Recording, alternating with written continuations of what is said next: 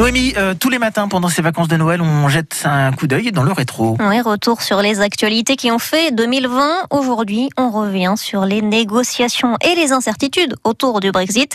Un dossier qui a été suivi de près cette année dans la Manche, notamment par les pêcheurs, mais pas seulement Benoît Martin. C'est un dossier qui aura duré toute l'année et n'est pas terminé. Début janvier, après un long bras de fer, le gouvernement britannique obtient le soutien d'une majorité de députés pour lancer le processus de sortie de l'Europe qui devient officiel le 31 janvier.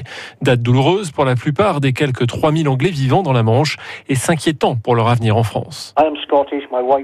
Moi, je suis écossais et ma femme est anglaise. On aime habiter en France et on espère rester. Ici, c'est chez nous maintenant. Commence alors une période transitoire qui devait nous mener jusqu'au 31 décembre.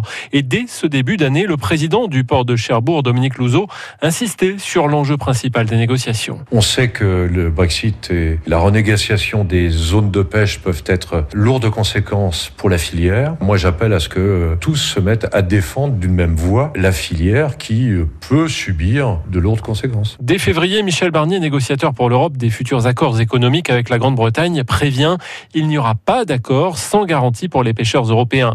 Car ce qui se joue, c'est leur droit à continuer à pêcher dans les zones britanniques.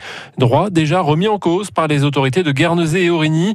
Les pêcheurs manchois accusent le coup. À mon avis, c'est quand même un avant-goût de ce qui pourrait se passer euh, en fin d'année 2020 à savoir euh, l'exclusion pour les pêcheurs français et européens. Moi, pour moi, c'est un galop d'essai. Et en représailles, les pêcheurs anglo-normands se voient bloquer l'accès au port normand pour la débarque avant que les esprits ne se calment et que la situation se normalise quelques jours plus tard. Mais l'avertissement suffit à comprendre que les négociations seront tendues.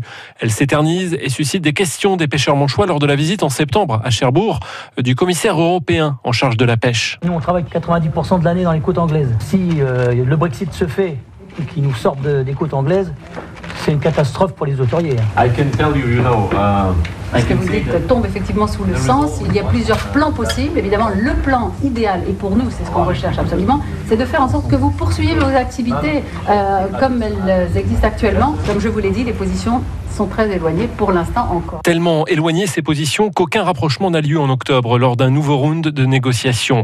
Aucune avancée non plus mi-décembre. Ça devait être le rendez-vous de la dernière chance. Finalement, les discussions se poursuivent.